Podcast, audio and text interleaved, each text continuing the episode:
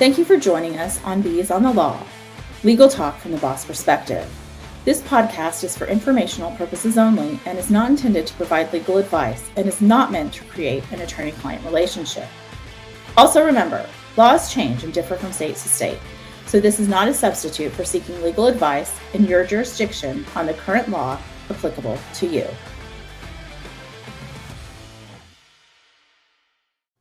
Hi, and welcome back to Bees on the Law.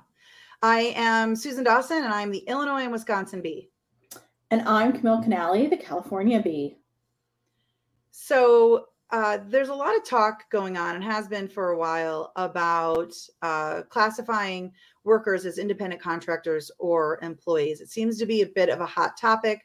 And most recently, there was a proposed rule in the federal government to try to um, really tighten up the analysis. There's a lot of states that have their own laws. Um, and then there's some states like Illinois and Wisconsin where there's a not one set of laws, but there's a number of different tests and analysis that go on depending on what department that you're with. But at the end of the day, it is a really hot topic when employers are using independent contractors or what people will call sometimes 1099s um, for a for a role that the government um, may really truly see is is more appropriately an employment role or sometimes people call it a w2 right? So um, what's going on now? California i know is a lot it has its own test. So what's going on in california there camille? Uh, well it probably comes as no surprise california doesn't like independent contractors.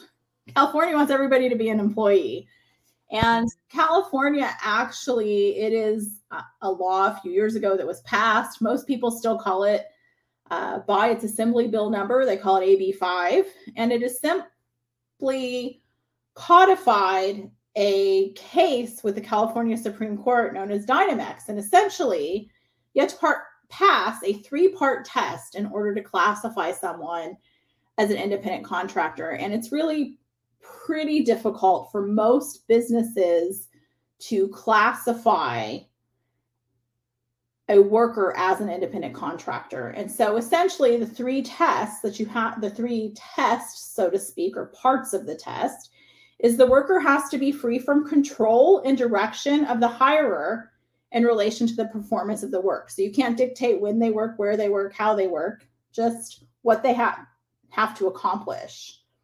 Um, the work also has to be outside the usual course of the hirer's business. So, an example I often give is a business can easily, let's say you own a shop, you can hire a plumber to come in and do plumbing work, but you can't hire a cashier because that's part of the regular course of your business as an independent contractor. That cashier would have to be or should be classified as an employee.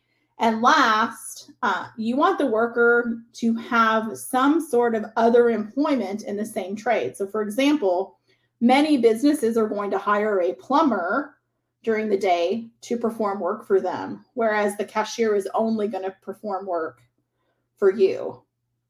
And so you have to pass all three parts of those tests in Cal- California to be an independent contractor. There are some exceptions. Uh, so if you think you have one of those exceptions, I always suggest you consult an attorney before you hire an independent contractor that is not obvious. Right. It's similar here in Illinois. We have a lot of that, um, that the same the same elements. I think what's interesting is what ex- at least what I explained to um, businesses, the employers, is this: employees cannot waive the right to receive a fair wage under the Fair Labor Labor Standards Act, right? This is not up to the individual whether or not they're a contractor or a or an employee. This is not for them to waive. So you have an individual who says, "Hey, I'd want to be a contractor." The government can still come in and say, "Too bad, they're they're an employee," right? And and so a lot of businesses say well this is the deal. This is what they want. They prefer this. And why why is this happening? And so they have to be reminded that that um, it, it doesn't matter what, what the individual wants. It's what the law says. And so then it comes down to how you are applying these tests.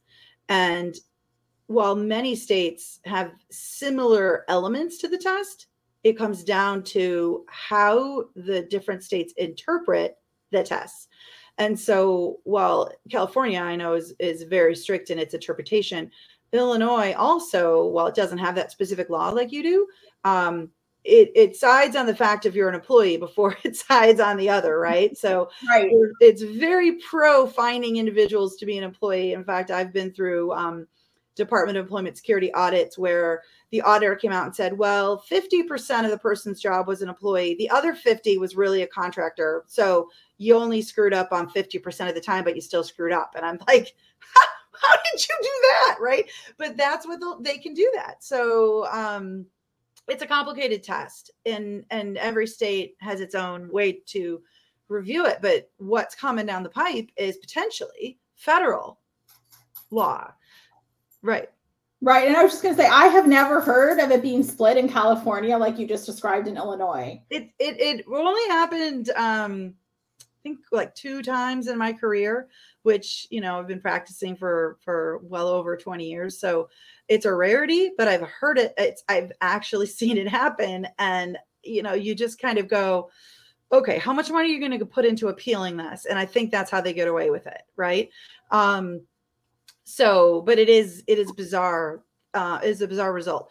But that being said now we're looking at potential federal law and federal law is really trying to implement that of the circumstances really trying to um, even out uh, who you know across the country this analysis they're trying to really crack down on it. So you have states that um, maybe right now it's it there isn't as much of an emphasis on this test and, and being a contractor isn't a hard uh, challenge to overcome. Um, but then the federal law comes in and we'll see how that you know how that changes if it if it comes into place right?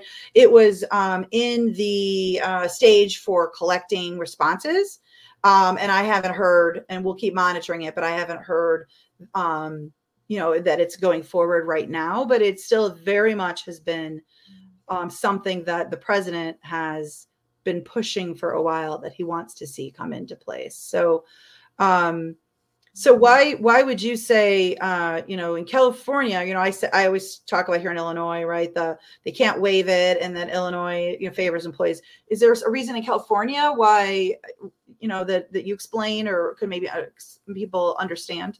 Well i think it's kind of twofold. One, if you have someone classified as an independent contractor, you know, you're saying that the Fair Labor Standard Act applies to them, which is important.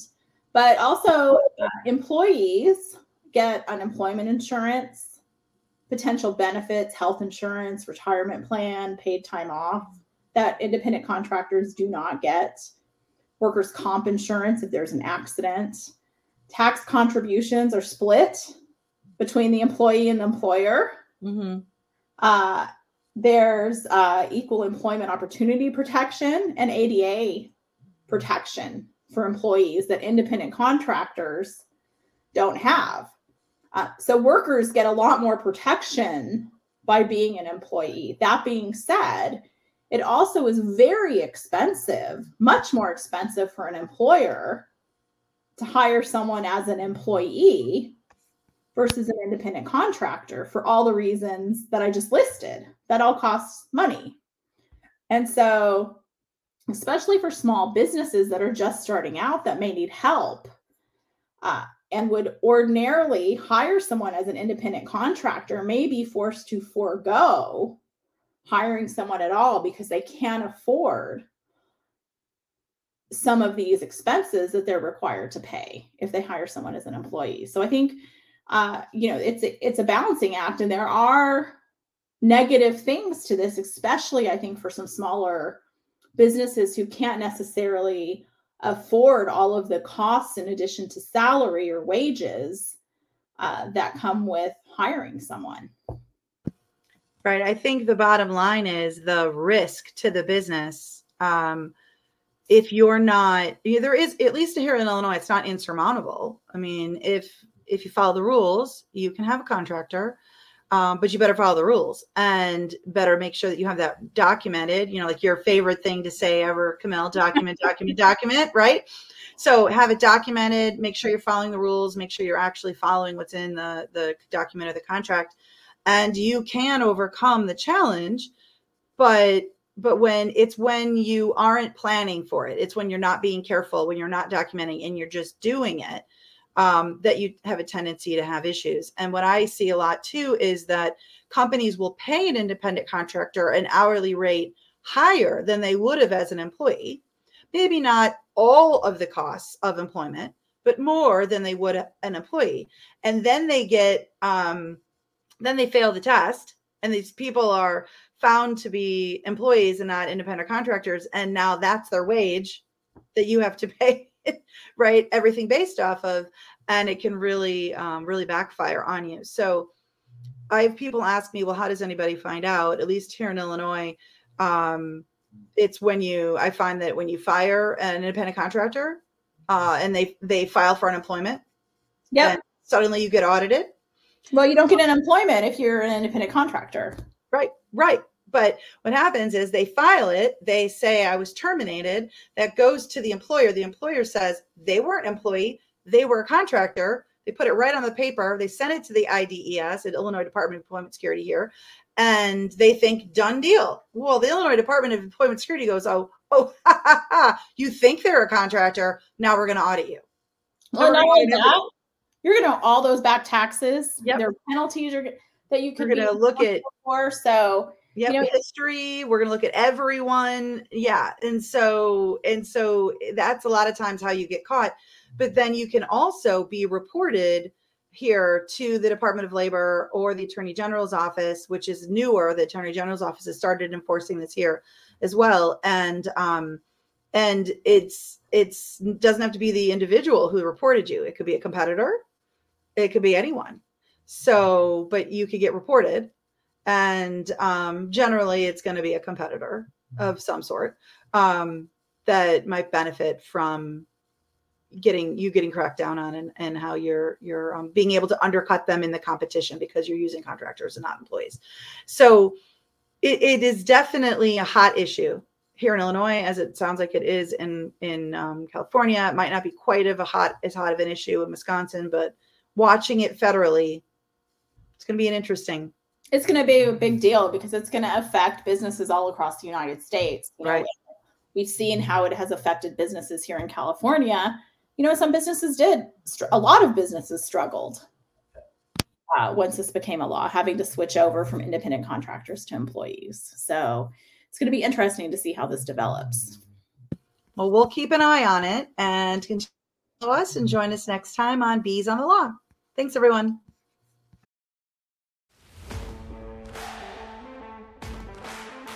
Thank you for joining us on today's podcast of Bees on the Law. Don't forget to like and subscribe to our podcast. We also welcome any comments.